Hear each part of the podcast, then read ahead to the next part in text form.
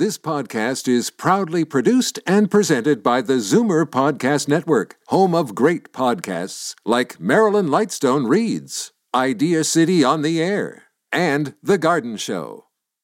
The following is a sponsored program. Zoomer Radio and MZ Media Incorporated do not endorse any of the statements or opinions made by the contributors.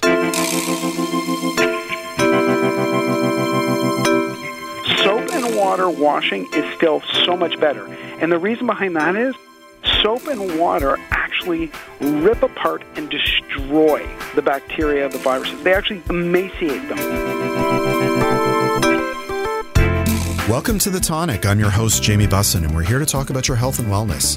Today, we'll figure out how to understand immunity. We'll learn how to bring groceries safely into the home. We'll discuss home care during a health crisis. And lastly, we'll hear about personal training and fitness during COVID 19. But first, a little bit of business. The Tonic is brought to you by Purely Natural. Their Liquid Greens Chlorophyll is the only line of soluble, grit free, and great tasting greens on the market. Liquid greens can easily be mixed with your favorite drink to provide a sustained natural boost of energy to help you get through your day. There's unflavored, which is great with orange juice. The mint flavor is cool and refreshing. Dark chocolate has all the health benefits of a salad, but with a great chocolate taste. And for that extra detox boost, try activated charcoal and mint. Enjoy the energy, enjoy the detox, enjoy the great taste. Purely natural liquid greens. Joel Thuna is a master herbalist and general manager of Purely Natural. He strives to improve the quality of natural products in the market and passes along his knowledge of herbal remedies through lectures and articles. Joel is a regular contributor to Tonic Magazine and a longtime guest of the show. Welcome back, sir. How are you? Uh, adjusting like everyone else.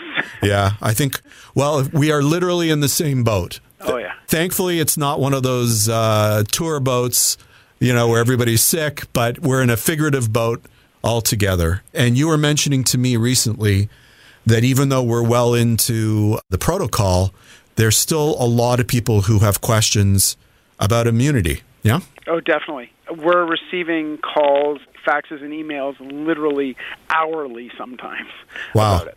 So, how are you dealing with it at work? Do you have somebody who's dedicated to answer those questions or? We have our regular customer service team will answer any question health related that we can. If it's something that's out of our realm of expertise, we will guide the person where to ask. Excellent. So let's say I was calling you to talk about immunity and you had some time to chat, which we do today.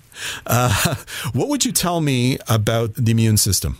Well, the first thing I'd say is that everyone should realize that your immune system, for the most part, we as Canadians take our immune system for granted and only start to care and worry about it during cold and flu season. This crisis, hopefully, one good thing out of it is that people will look to keep their immune system in perfect form or as good as they can get year round to just keep themselves healthy. And we have to remember that the immune system is an incredibly complex system with so many moving parts that all need to work together to keep you safe and healthy. Yep. It's like an army, and it goes into full alert mode when it comes into contact with any germ it's never seen before. The army includes your skin, your mucus, which are both physical barriers to stop germs from getting into your body. It also includes over a hundred trillion, and yes, I do mean the word trillion, bacteria that reside in your microbiome. The microbiome, you may have heard of it, is found in your gut, in your mucus, and actually on your skin. And the, the most amazing thing is that your microbiome produces antimicrobial compounds that compete with and combat germs by forming an active barrier.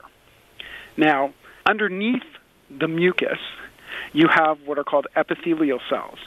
These are cells which are really well squished together, and they're held together in basically in layered sheets. And each one of these sheets forms another barrier to protect you from pathogens. Beyond your physical barriers, the epithelial cells also produce their own antimicrobial and antiviral compounds that are very hostile to pathogens.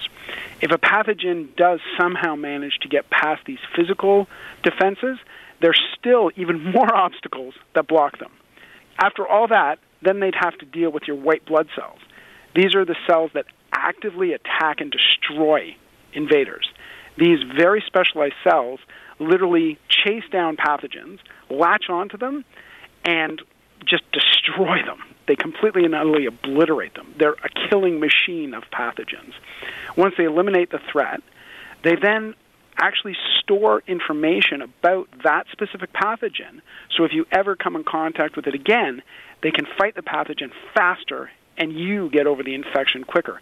That is why you see that you get immune shots and they actually work because what ends up happening is that little bit, a part of a pathogen, your body recognizes, fights, and then has it in its library forever. Right. So you're explaining how vaccines work, right? Like a, ben- a benign version of the pathogen is, is literally put into your body, which doesn't cause all the negative effects. The white cells come to recognize the new pathogen and develop a strategy on how to destroy those cells so that they are ready to replicate should you actually come into contact with the real pathogen that isn't benign. Definitely, and they're brutally efficient at it. Once they have that genetic material, it's in the library, and the army is brutally efficient. right. Okay. So is our system foolproof? Because we still get sick, right? Yes. Unfortunately, all of us have immune systems which I'll call them blind spots. This is why some people tend to get a cold each and every season, no matter what, mm-hmm. and other people are always getting UTIs, no matter what they do. For every single pathogen that we can take care of easily.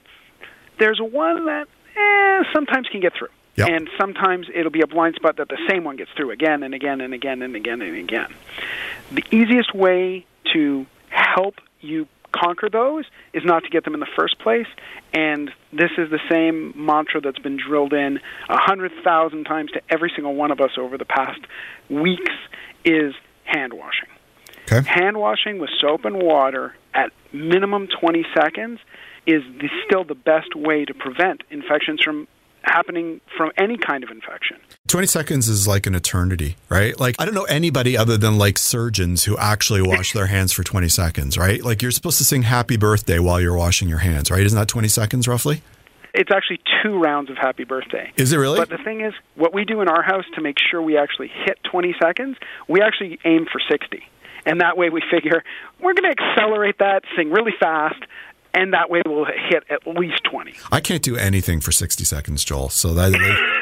I don't know what goes on in your house, but I, I don't. Anyways, so so what you're saying is there there are sometimes our our white blood cells can't fight off the infection, so the best approach is preventative, right? So if you know if if you know, and you know this sort of speaks to uh, immune compromised people as well, right? Like if you know for that, anyone, yeah, if you know that you're susceptible, then you're just going to have to work that much harder to stop getting the illness in the first place. Definitely. And in that realm, soap is king. Talk to any single person who knows what they're talking about, and they will say hand sanitizer is a backup soap and water washing is still so much better. And the reason behind that is soap and water actually rip apart and destroy the bacteria, the viruses. They actually emaciate them, whereby with your standard or even your enhanced sanitizers, all they do is they hurt it. They may kill some of it, but more often they hurt it than kill it. Your best bet always is soap and water. If you can't do that, then you move to hand sanitizer. Okay. Is it because the hand sanitizers are alcohol based or is it something else? It's not just that, it's actually the action of rubbing and lathering the soap and soap itself. It's the chemical and the physical at the same time. It's a combination. Okay. Another big thing is very few people use enough sanitizer when they're using it, use it properly, or keep it on long enough. Got it. And this is something they've tried again and again and again, and they've just found time and time again that's the way people use it. Okay. What else can we do to help our bodies fight off potential infection? Well, definitely, we all know keep your hands away from your face. It's the primary entry point for anything. So keep your hands away from your face. Don't touch it if you can avoid it, which we're all learning is more difficult than we thought. Yeah. On top of that is our diet. Like anything else, your body is a machine. The better off you treat the machine, the better it'll treat you. Right. You want to eat healthy. You want to eat a diet that's rich in antioxidants, water, fiber, vitamins, minerals. You need to give it enough raw material to make the antivirals, antibiotics, and connective tissue that your body uses to keep all these things out. Right. Refined carbs, especially sugar, processed foods, artificial ingredients, all act as immune suppressors, as does alcohol. Big one, big one. Alcohol actually impedes the ability of your white blood cells to fight off invaders. And spices are your immune system's, I call them the cheering section. Hmm. they are all massively rich in antioxidants, natural antivirals, and antibiotics. On top of that, they help with circulation, which helps your body fight off everything. I try to incorporate them into everything. For example, I add cinnamon and turmeric as well as ginger to any time I'm having a hot drink, be it tea or hot chocolate, just to make sure I get more in on top of my foods. But here's one big proviso of that. Please remember, salt is not a spice. right. Spices are things, not salt. okay, so are you saying you shouldn't have salt, or it's just that salt isn't going to help you in this instance? We as a society have way too much salt to begin with, and salt will definitely not help with this, and you want to keep your salt levels reduced compared to what most people take. Okay, when you're talking about spices like turmeric and ginger and cinnamon, does it matter whether or not we cook them, and how much should we be taking? Because some of those spices can be quite intense, right? Like you're not talking about putting like a, a huge heaping tablespoon in, are you? No, I'm saying start out slowly and work your way up to tolerances. In my house, for example, we all love spices and we don't even measure them. We just pour them in. But that's also after 30, 40 years of doing a great deal of spices. My wife used to live in India, and over there, they don't even measure. Right. they just yeah. dump. And me, I grew up in this industry, so in our household, we always just had tons of it. It was a given. Mild food never existed in our house. Fair enough. All right. So, how do we help with gut health? Because you said before the the microbiome, one of the key ones, is in your gut. Definitely. What you want to do is you want to take a good quality probiotic and prebiotic supplement daily because 80% of your immunity comes from your gut. You have to treat it with respect. You want to give enough probiotics to your body every day to replace those that are naturally dying as they do their job and so you want to replenish them every single day. On top of that, you want to take prebiotics, and prebiotics are the food for probiotics. Mm-hmm. And the mm-hmm. point behind that is that if you just take probiotics, you're only replacing what's dying. If you actually take prebiotics and probiotics, not only are you replacing what's dying, you're also helping some not to die in the first place. Right. And you're you're making the probiotics stronger by giving them the food they need to replicate and grow. So Definitely. I know that there are some foods that are prebiotic by their very nature. Can we get enough prebiotics in our diet? Theoretically, yes, but the odds of doing it day in, day out are pretty slim. Yes, you could get some prebiotics if you had your fermented foods. Right. But the odds of getting enough every day are very slim. All right, because I'm trying my hardest. I've been having a lot of yogurt, you know, a lot of, uh, I don't like the kefir, but, you know, we're trying with the sauerkraut, et cetera, et cetera. So there you it's go. It's definitely not going to hurt, and it's going to widen your diet as okay. well, which also doesn't hurt. True. All right, what about supplements? What do you recommend? Well, the big three vitamins are, two vitamins and mineral, vitamin C and zinc. There's tons of clinical evidence on the combination of 1,000 milligrams of vitamin C and 10 milligrams of zinc in reducing the duration and the symptoms of viruses in the same family as COVID 19. Additionally to that is vitamin D. There's tons of information out there showing that vitamin D supplementation reduces the risk of respiratory infections. Additionally, there's a study that was just released. It's a long term study on healthy aging out of Ireland. Then their critical statement at the end was vitamin D plays a critical role in preventing respiratory infections and boosting the immune system response to infections. Pretty much exactly what your immune system wants to hear you do. Can we circle back to vitamin C for a quick sec? I, of course. I understood that it kind of goes through your system, and that there's a point at which if you take vitamin C, it doesn't really matter. Like the more you take it, it is your body's just not going to be able to absorb it. So is that true? Am I right about that, or can we not really? Get... Because vitamin C is a water soluble vitamin. Okay. So you could take a ton of it today, and whatever your body doesn't use goes right out in your urine. Okay. Vitamin D is a fat soluble vitamin. So what you don't use today, if you take too much, actually gets stored in your fat and your body will use later. Got it. What about lifestyle, Joel? Lifestyle always plays a role, always. You know me, I'm a big proponent of exercise and yoga. Yep. And the nice thing is, physical exercise and yoga are both helpful not only for your immune system, but they also help respiratory health and your emotional health because as all of us have seen right now, we're all going stir crazy. Yep. And yoga and exercise both are ways to help reduce our stress levels and help us handle things. We have time for one more question, and that is detoxing. Is it yay or nay? Definitely yay, but gentle, not severe. Not severe. You want to do a gentle detox daily, and the reason you do is we're all cooped up indoors. We've all got so much toxins around us, just we're being bombarded all the time. Also, we've got all the sanitizers, we've got all the soap we're exposed to at all times, and a lot of us are eating preserved foods.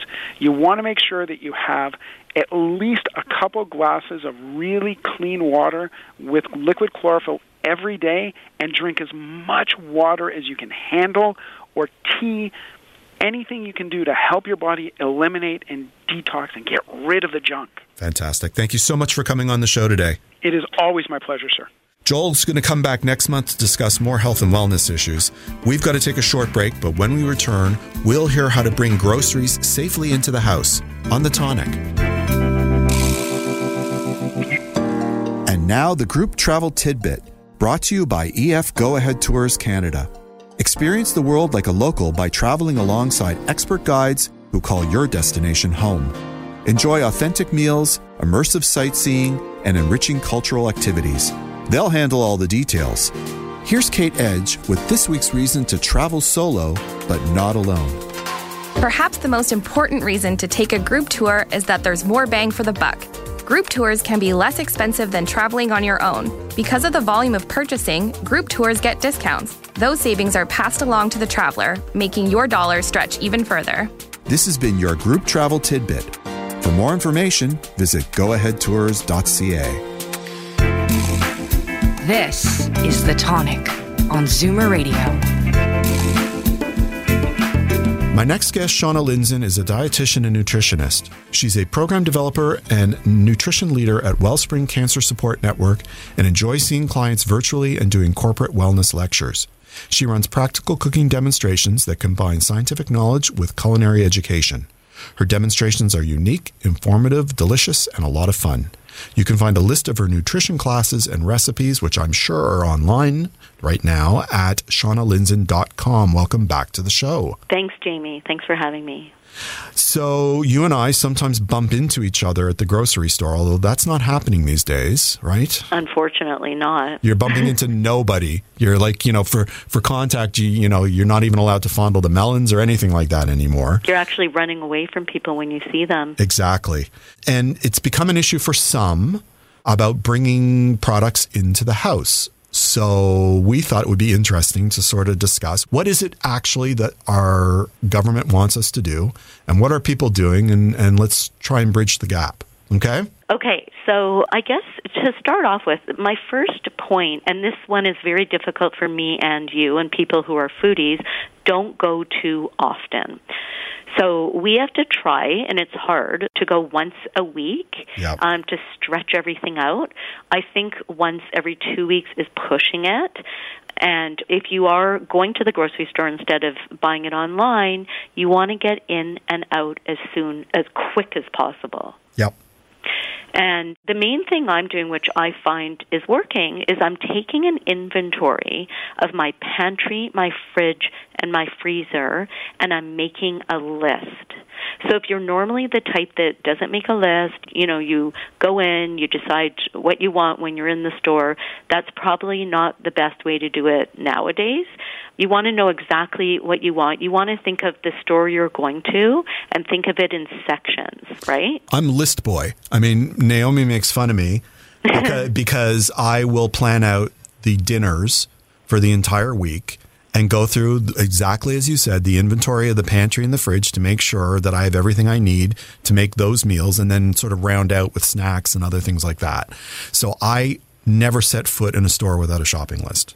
Which I love, which is actually the way to do it now, which is the It's the only way to do it. do it now. It's the way to do it. Period.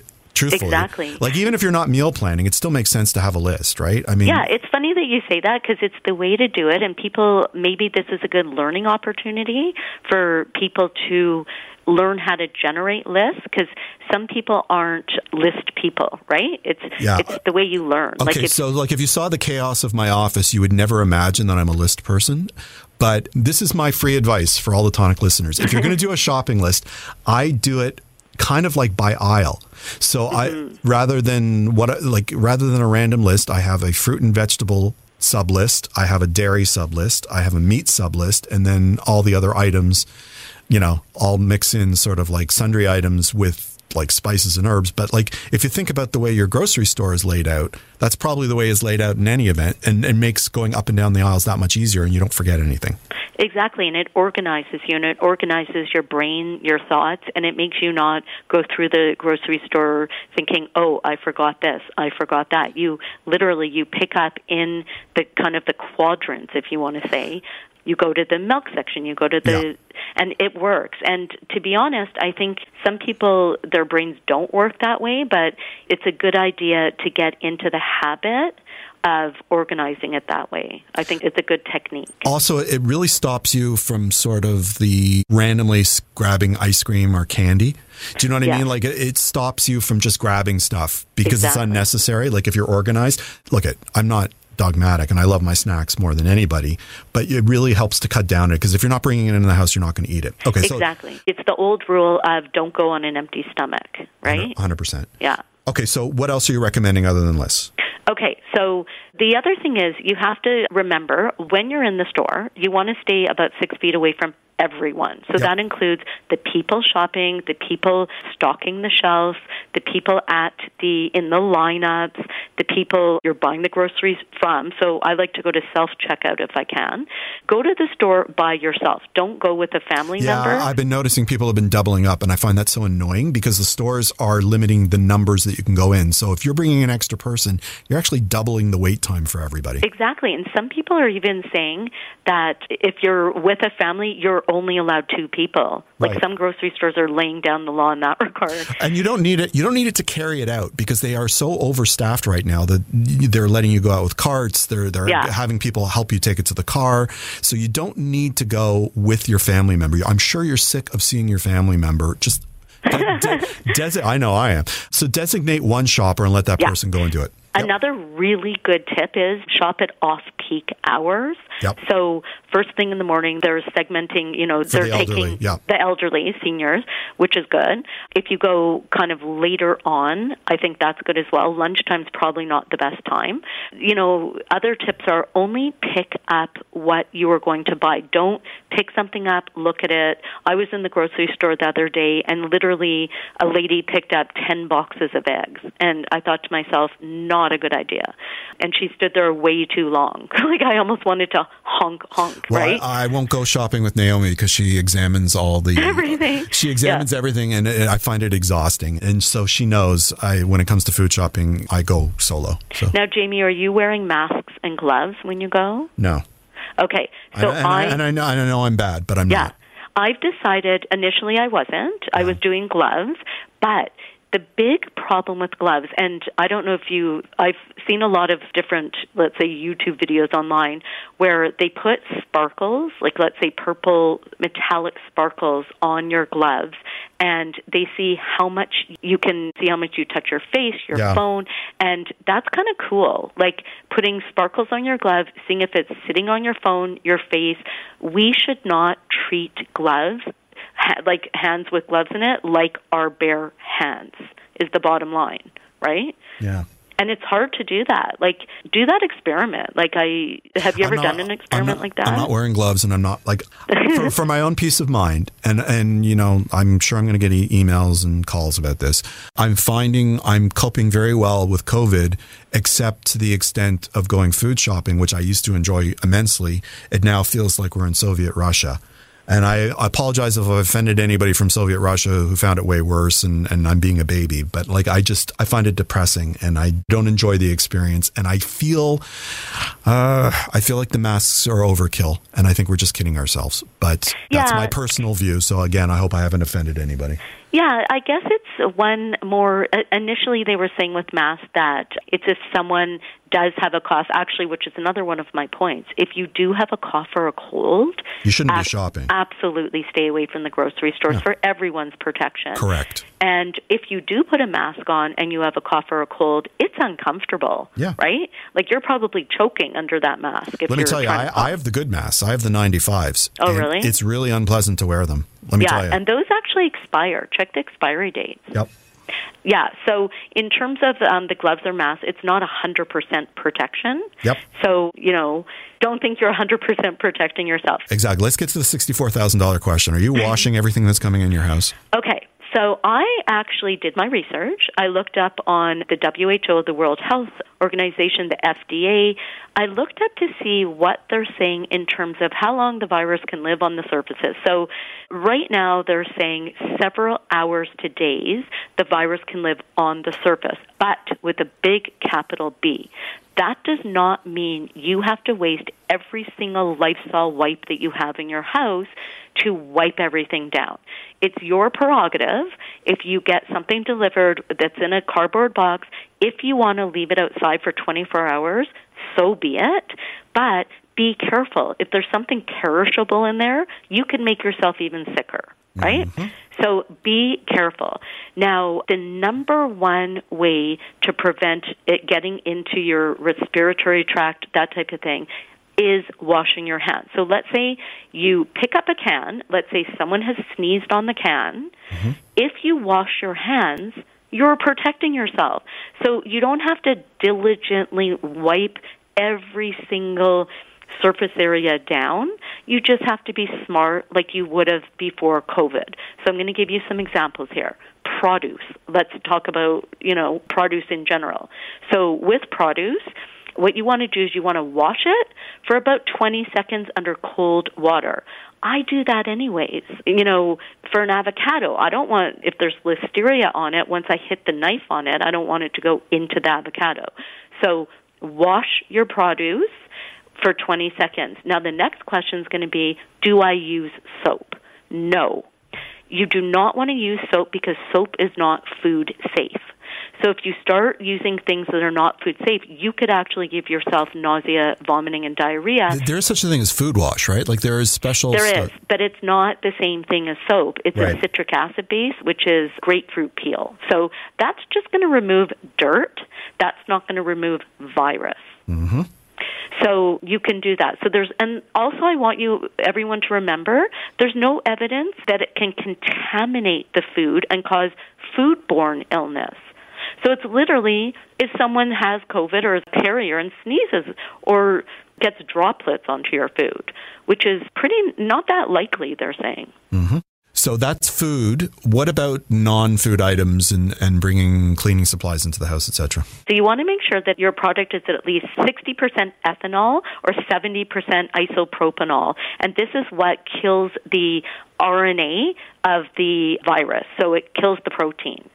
And that's for non food items. Fantastic. Thank you so much for coming on the show today and, and clearing up what we should be doing. Okay, stay safe, Jamie, and try to enjoy. You'll be back next month to discuss spring cooking. Absolutely. That was Shauna Lindzon. We've got to take a short break, but when we return, we'll hear about home care during COVID 19 on The Tonic. Allimax Canada is the company that delivers real bioactive stabilized allicin. Using only the freshest garlic from Spain, Allimax is the trusted source for a high quality and effective allicin supplement. The manufacturers of Allimax have dedicated their time to researching this fascinating plant and all of its antimicrobial and antibacterial benefits. To fight infection and stay well, take Allimax. For more information, visit allimax.ca. Wayne Elliott here to share my great experience over the past 20 years with Strauss Heart Drops. If you've had bypass surgery, stents, have angina, diabetes, cold hands and feet, grayish blue lips or skin, I urge you to try Strauss Heart Drops and feel better again soon. Strauss Heart Drops saved my life and thousands of others without risk or harm. Go to StraussNaturals.ca to order online or find a store near you. I promise you won't be sorry. I hope you give this to yourself. Thank you. You're listening to The Tonic on Zoomer Radio. My next guest, David Bernstein, graduated from the Schulich School of Business with an MBA in 1992. He worked in marketing and senior management with Procter & Gamble and Reckitt Benckiser in Toronto, Tel Aviv, Amsterdam, and London.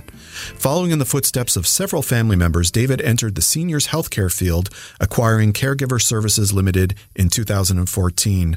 Good morning, my good friend. How are you? I'm okay, Jamie. How are you and your family?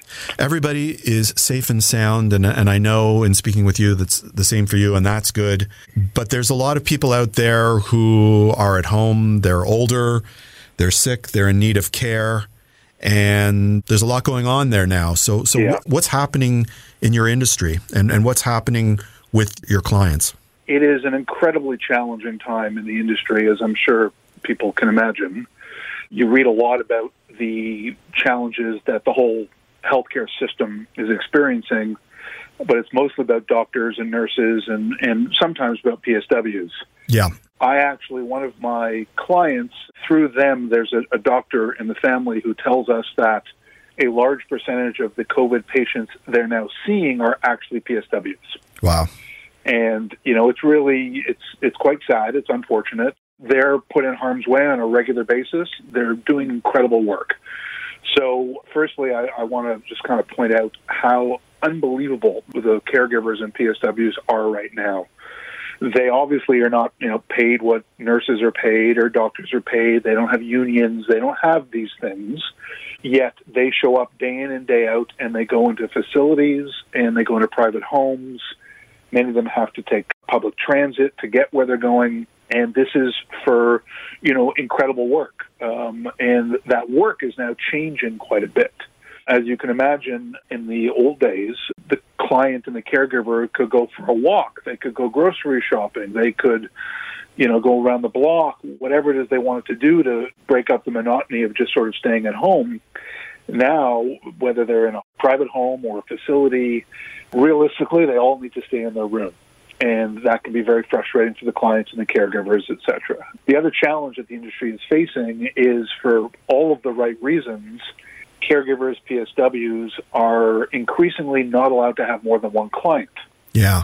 And that really changes things. You know, my industry is made up of 24 hour care, 12 hour care, let's say eight hour care, but a lot of three and four hour care, where a caregiver comes in the morning to help someone get ready for the day and then comes at the end of the day to help them sort of get ready for bed, etc. That's almost not possible anymore because, as you can imagine, a caregiver working three or four hour shifts has to visit multiple clients. Right. It's the only way they're going to make a living. And if they work in a facility, if the client's living at a senior's home, completely independent living, that facility is now saying that any PSW visiting can only visit one client and can't work in more than one facility. Which means if you've got you know caregivers who are doing three or four hour shifts three times a week, that is the beginning and the end of their work. And nobody can sort of make a living on working 12 hours a week. And with what the government programs that are available now, which were, are really quite uh, excellent for particularly people in this industry, if you have a choice between getting 12 hours of work going into a facility three times a week or staying safe at home and earning $2,000 through the CERB program, you're likely going to pick the latter. Yep. But notwithstanding that, caregivers are showing up. That's my next question. Are you finding that it's impacting your ability to place caregivers? Well, it is, but two things are happening. Firstly, the facilities are sort of making the decision for us. Yeah. If you used to have a three or four hour shift, they're basically saying not allowed anymore. So a large number of my clients simply have no care if all they needed before was three or four hours. Because the facility says that is not absolutely necessary and critical, and they'll do their best to meet that client's needs. Their challenge, of course, in the facility is they are have reducing numbers of staff that they can use. Yep. That's one angle. Now, what we're doing now is we're basically saying to clients, whether they're new clients or they're existing clients, that we need to give the caregivers enough work for them to be safe with one client and not have to do multiple clients. And so right now, with very few exceptions, minimum shift lengths are now eight hours, and it has to be multiple days a week. Otherwise, that caregiver is it's not going to make any sense for them to want to go do this work and take these risks. So obviously I'm talking to clients about it. There are many clients who can't afford that. We're trying to be creative without increasing risk. But the sort of essence of it is anywhere we can, reducing the number of caregivers any client is exposed to. Where we're, we're reducing the number of clients that the caregiver is exposed to, and we're increasing the length of each of these shifts. So that bottom line is fewer people are exposed to fewer people, and we just try to deal with that on a case by case basis. Now, in some cases, we have seven day a week, 12 hour care, 24 hour care, right. and where you might have four caregivers visiting one family member, or maybe even more than four. We're doing everything we can to reduce that. Where possible, we're trying to convert it to live in care. Now, that's a challenge because for clients who have had a 12 hour day shift and a 12 hour overnight, they have a 12 hour overnight because that client gets up in the middle of the night and needs help. Yeah. Well, you can't have a caregiver working three days in a row, 24 hours a day, and having to wake up four times a night. So, again, we're trying to find creative solutions where the caregivers can stay safe and get rest, but at the same time, we don't have to have four, five, or six people in a given house. Yeah, I would imagine also the logistics. Like, if you're not set up to have a caregiver live in your home, that in exactly. and of its that in of itself creates a problem. So, how are you dealing with that? Are the caregivers sleeping on couches or? Um, or right bringing in now, cots? Or? We've been fortunate. I mean, we tend to focus on fewer, larger clients, so clients who have larger amounts of care. Yeah. And so it, often they have the spare room, or they have a couch that's in a very different room. They have multiple bed, bathrooms, and so we've been able to avoid any significant issue. The bigger concern, which I, fortunately we haven't had to deal with, is what happens if a client or a caregiver has a symptom. Right. Imagine a client who has four caregivers coming and going, and they have to have four because it's seven days a week, two shifts a day, um, or maybe it's three, and one of these caregivers has a fever or a cough. You know, if you want to be very conservative and smart, you need to take all those caregivers, quarantine them all, including the client. Then you have a, a scenario where the client has no care. Right. Now, in some cases, that may be able to be managed depending on whether they're in a facility that can supplement the care. In other cases where the client has dementia and mobility issues, it's very high risk. So then you might end up trying to figure out whether you can quarantine a caregiver with a quarantine client. But you know, we haven't had to cross that bridge, and in every case, we talk to every to the family about how they want to approach it. If the caregivers are in a facility or the client's in a facility, independent or assisted living, we discuss it with the nurses because they have their own protocols, and we do whatever the facility asks us to do, obviously consistent with the client's needs. What about supplies? Like, forgive me, I'm ignorant, but with, in your industry, are you supplying your staff with the masks and the gowns and all that? Or uh, yes, so far, very early on, we went and got some supplies, uh, masks, surgical masks, disposable gloves, and gowns. Yep. Now, this was under the assumption that I would not be providing care for people who tested positive. Right. And the main reason for that was that testing positive is a much more significant issue, particularly for my kinds of clients, and their care needs probably exceed what a PSW should be doing, and they should probably be in a hospital setting. So my first objective was let's prevent any spread, let's reduce max, let's maximize the reduction of risk with everybody, and so we went out and got those uh, supplies. Now, if you were a caregiving company during SARS, you may have already had all of that because you experienced it. Uh, the company that I have, we weren't, uh, or at least I wasn't the owner of the company at that time. We didn't have, or nor did we provide care for SARS people uh, back then. But I was able to get all these supplies. So right now, I've mandated that every caregiver wears a mask the entire time they're doing any shifts, and depending on the on the nature of the care, gloves and a gown. The challenge with gloves is that gloves, to some extent, give you a false sense of security because a contaminated glove is simply is still spreading the virus around the client's room onto the client wherever. And so, obviously, if they're doing personal care, wound care, anything like that, they're gloved anyway. But depending on the specific needs uh, of that client, it may not make sense for them to be wearing the glove all day because that doesn't prevent them from, if, if there happens to be contamination, spreading it around. Right. Because it's, it's better they should almost, in my opinion, and this is, you know, I don't think it's that contentious, but uh, if you're not dealing with personal care issues, you might be better off being barehanded and washing your hands frequently. That would make people, I think, be much more aware of the need to wash their hands. And as long as they're wearing a mask, they're not touching their face and they're not spreading anything that way, if that were the case. So right now, that's, you know, again, every, every client is a, a bit of a unique situation depending on their needs. But we do have the materials. I had to overpay for a bunch of masks to get them quickly because my medical suppliers all have hospitals and nursing homes higher up on the priority list than caregiving companies. So we we sort of weren't enough of a priority, so I had to do whatever it took to get the supplies. Well, we're certainly glad that you did. Thank you so much for coming on the show today. You're very welcome. Thank you for taking the time to discuss all this with us. And please, if any, any caregivers are listening, we are grateful for your work. Thank you so much. Absolutely. We've got to take a short break, but when we return, we're going to discuss personal training and fitness during COVID 19 on The Tonic. Keeping your immune system strong and stable is important to staying healthy. New Roots Herbal offers vital antioxidants and immune boosting supplements to keep you at your best. Discover Resilience Mushroom Blend, powerful green tea extracts, and their best selling vitamin C8 formula. Find these and other New Roots herbal products exclusively at quality health food stores. And for more information, visit newrootsherbal.com. To ensure these products are right for you, always read and follow the label. I'd like to give a shout out to our new sponsor, Omega Alpha. This company is 100% Canadian owned. Their team consists of allopathic and naturopathic doctors, nutritionists, researchers, and other scientific professionals, all led by their CEO, Dr. Gordon Chang. Formulations are created on their 40,000 square foot facility located in Toronto. Omega Alpha uses only the highest quality ingredients to manufacture the most efficacious yet price friendly nutraceuticals. For more information about Omega Alpha, visit OmegaAlphaInc.com. Hi, this is Jamie Bussin. I'm not only the host of the Tonic Talk Show, I'm also the publisher of Tonic Magazine. Tonic is a health and wellness magazine distributed with the Globe and Mail to home subscribers in the most affluent neighborhoods in Toronto.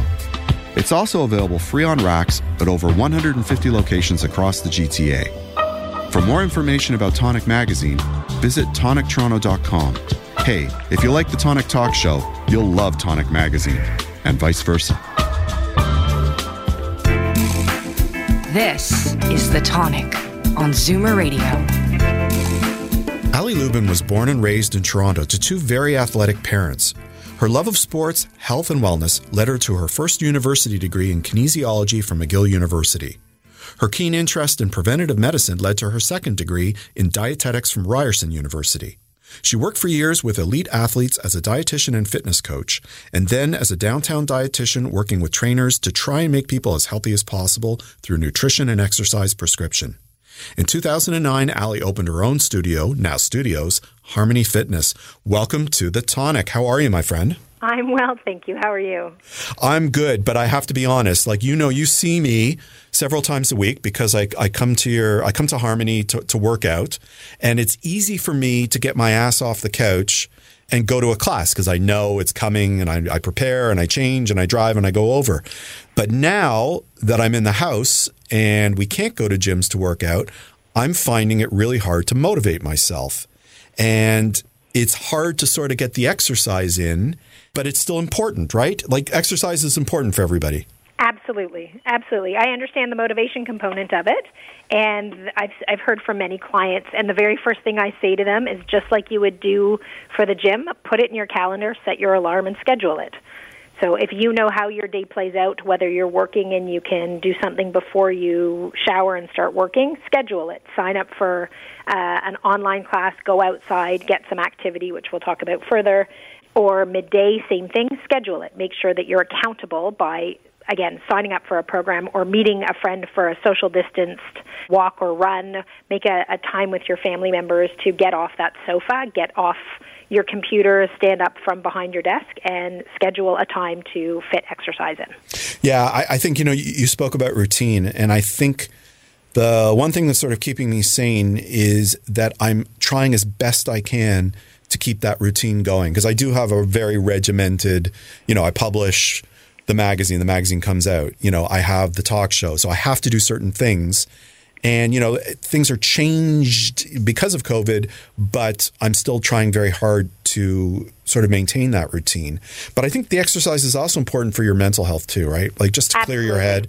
I know after after going to a class or just lifting some weights or just doing something, it's a time to empty my brain, but it also like the endorphins really do come out. Absolutely. Exercise releases chemicals like endorphins and serotonin that just naturally improve one's mood. Exercise gets you out in the world, helping you have human connections to other people. It helps reduce your levels of stress. It helps reduce levels of mental health challenges such as depression and anxiety. It helps you to recover from mental health issues. Exercise is important for so many things. Even sleep and memory exercise is important for. So for those people who are working and they're lacking their exercise right now, it'll come out in their in their work performance as well. Right. And, and you know, j- just as an aside, we don't really need to discuss it. Like, exercise can actually help with your immunity. If you are sort of getting a, a good enough sweat in, it can actually help uh, move the fluids inside your body and, and help your body sort of get rid of some of the toxins. So, there's that as well. Yep. I wanted to ask you because, you know, we're all sort of in our own little cocoons and in our own heads dealing with what's going on economically with our own businesses and, and families. Uh, what's going on in the industry? That is a very large question. Yeah, that's okay. We got time. So people ask me all the time, and, and my main line is I don't know. So I can speculate a ton. I can talk from my own experience. I'm someone who does a ton of homework. So I've spoken to an accountant, I've spoken to an, a lawyer, I've spoken to insolvency lawyers, I've spoken to my distributor as to um, should I sell off equipment and bring in new equipment? I've spoken to clients who are saying we're a community and we're going to return. And I've heard other people who say the new world is going to change everything. So there's so many aspects behind that with respect to the fitness world in general. Many of us are doing everything we can to one support our communities, the people that we see every day, by continually offering support online through classes or through written workouts on platforms like Instagram and Zoom and Facebook. So we're trying to maintain the community the best we can. None of these are going to be giant money makers to be able to pay rent, but it gives us the exposure that we need to stay in people's minds yeah. and to remind them that there is another side to this and, and we will come out of it at some point and let's stay together to the best of our ability so that when we have the ability to return back to the new normal, let's call it, then we're here for you. Having said that though, timing is everything. If if you don't have landlords that are supportive of you not making an income, then people can only afford to hold on for so long. Having said that, if you have a great landlord and or you can figure out some form of payment structure to pay back what you're going to owe in the long run, then then businesses will be okay to survive. Yeah, you know, with with with the landlords, you know, some of them really have to think longer than just the next month because what's going to happen is if they don't support their existing tenants, some of whom have been there for years and are obviously good tenants who pay their rent on time, they're going to end up with empty facilities, right? Because Correct. everybody's in the same boat. If nobody can afford to pay rent, well, then there's not going to be any new businesses knocking down their doors to come in and take the empty space that they caused by allowing their tenants to go bankrupt you know, but that's a discussion for, for another show. Yeah, uh, how that's, is it, that's a big discussion. it, it is. I've got I've got plenty of ideas on that. But Great, but me too. How about the trainers? How are they doing? Because a lot of them make their money simply from from from doing the classes, right? They're freelancers. Correct. So the trainers, there's a lot of different levels to speak about the trainers. So let's talk financially first of all. With the CERB subsidy that the government is offering, and the only alternative to the trainers right now is to do some form of Zoom or online training or classes with their clients, some of the trainers are weighing the pros and cons of taking a smaller income versus the CERB subsidy. So it all depends there's so many factors that it depends on. I have a great group of people who are still committed to doing online programming for me, which is amazing, and that we've uh, committed with their personal training clients and we've supplied them with equipment so that they can continue to do their online personal training, which is amazing.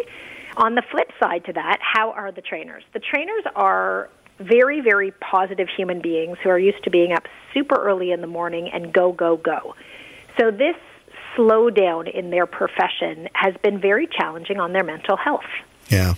And I usually ooze positivity and I'm trying my very, very best, but I have no answers for them in terms of how long. And, and I will say that often. We don't know how long anything is. So I think being a month in, I'm definitely seeing a change in attitude. I'm seeing a change in moods. I'm seeing a change in what people's new normal is. And as you said before, it's all about establishing a routine and not breaking that routine. Don't allow yourself to stay in bed endless for endless hours. Get up, start your day, and make those appointments with the clients. Make those appointments to teach to try and keep as much normality as possible. Okay, let's flip it around to the people that come to your facilities. So, so like there are people like me who uh, are very regimented. They're four, five, six, seven times a week, and really kind of rely on the exercise. And for me, it's it's a bit of a challenge. I, you know, have I put on a few pounds? I'm not saying it's radio. It's not TV. You'll have to find out. but but I have. but like, what do you recommend for people who are trying to keep up with their fitness? So, as much as I would love them to be a part of the Harmony Fitness platform and, and helping support our community, I also know how important it is with the coping tools that we have available to us, which are simply go outside and walk. Yeah. Get some fresh air, get a change of scenery. Again, there's a social component to just seeing other people and, and pets walking on the street. Walk, hike, bike, ride, scooter, run. Do anything that is safe, of course, with the social distance until they don't allow us to do that. If indoor activities are not safe options, then there's tons of options in one's house. I mean, you can bounce around in your living room, you can have a dance party with your family, you can walk up and down your stairs. Household chores are huge. And then what many of the facilities have offered, fitness facilities have offered, are these online programs. Which are great which have been truly outstanding. Definitely a change, but our new normal for a while. Zoom programming allows the community to get together on a screen, tiny little boxes, but you get to see faces and you get to unmute yourself and talk to the other people that you're used to exercising with. The instructors, you get to see their faces and their smiles and their motivational words, and they're fantastic. Instagram live programming, it's a very good option. You don't have that same kind of interaction in terms of being able to communicate directly one on one with your coach, having them be able to see you and adjust your form. You don't get to see the other members of the community that you are used to working out with. So that form is not the exact same. But again, the options are there um, online, whether it's yoga or Pilates or boxing or equipment based programs. It, it, it's all out there for us to do. And whenever you can, whenever you can get some form of physical activity in, it, it's just, it will help lift your spirits. It'll make your mood better. It will make you a better person functioning in our new normal. Agreed. Now, there's another cohort out there and that's people that maybe used to work out or maybe have never worked out yep. or, or maybe a little bit older and, and you know, their, their activity levels are, are, are, different than somebody that's fit, but they have a lot more time on their hands yep. and everybody's telling them to mm-hmm. exercise. So with, with our last question, what would you recommend to those people about their fitness? Excellent question. And I've been guiding quite a few people through this. So I will start with that same thing. Get outside, go for a walk, go for a hike do chores that you've put off for days, weeks, months, or years. Every time you need something upstairs, do the stairs twice versus once. Make your household chores into a true activity. If you were to switch over to an online platform, you can do programs like yoga, you can do programs like Pilates, you can do the boxing programs involve no equipment and get your heart rate up a little bit. There's tons of options for those, let's call them more sedentary or new to exercise options are out there for everybody. But just to to lift your arms up and down 10 times, touch your toes 10 times. I'm not asking you to squat and burpee, but I'm definitely asking you to move your body through any forms of range of motion to get yourself back into it. You'll feel stronger and then maybe you can join into a program that that involves uh, a little bit more challenge. Fantastic. Thank you so much for coming on the show today. Thank you for having me, Jamie. Thanks to all my wonderful guests, Joel Thuna, Shauna Lindzon, David Bernstein, and Ali Lubin. And thank you all for listening to The Tonic. You can listen or download this episode as a podcast with full show notes, contact information for our guests, and links at thetonic.ca. To find out more about the show, you can follow us at The Tonic Talk Show on Instagram or Facebook. For great articles written by amazing health and wellness writers, be sure to pick up your copy of Tonic Magazine. Tonic's available free on racks at over 200 locations across the GTA and delivered with the Globe and Mail to home subscribers in 11 choice neighborhoods in Toronto. Or you can visit our brand spanking new website at tonictoronto.com. If you're interested in providing feedback or suggesting topics for the show, you can email me at jamie at tonictoronto.com. Next week on the show, we'll discuss the natural treatment of stress, the antiviral properties of oil of oregano, modern French cooking, and whether now is the time for self improvement. Until then, this is Jamie Bussin wishing you a healthy and happy week. Please consult a healthcare professional before starting any diet, exercise, supplementation, or medication program. This has been a paid announcement. This podcast is proudly produced and presented by the Zoomer Podcast Network, home of great podcasts like Marilyn Lightstone Reads, Idea City on the Air, and The Garden Show.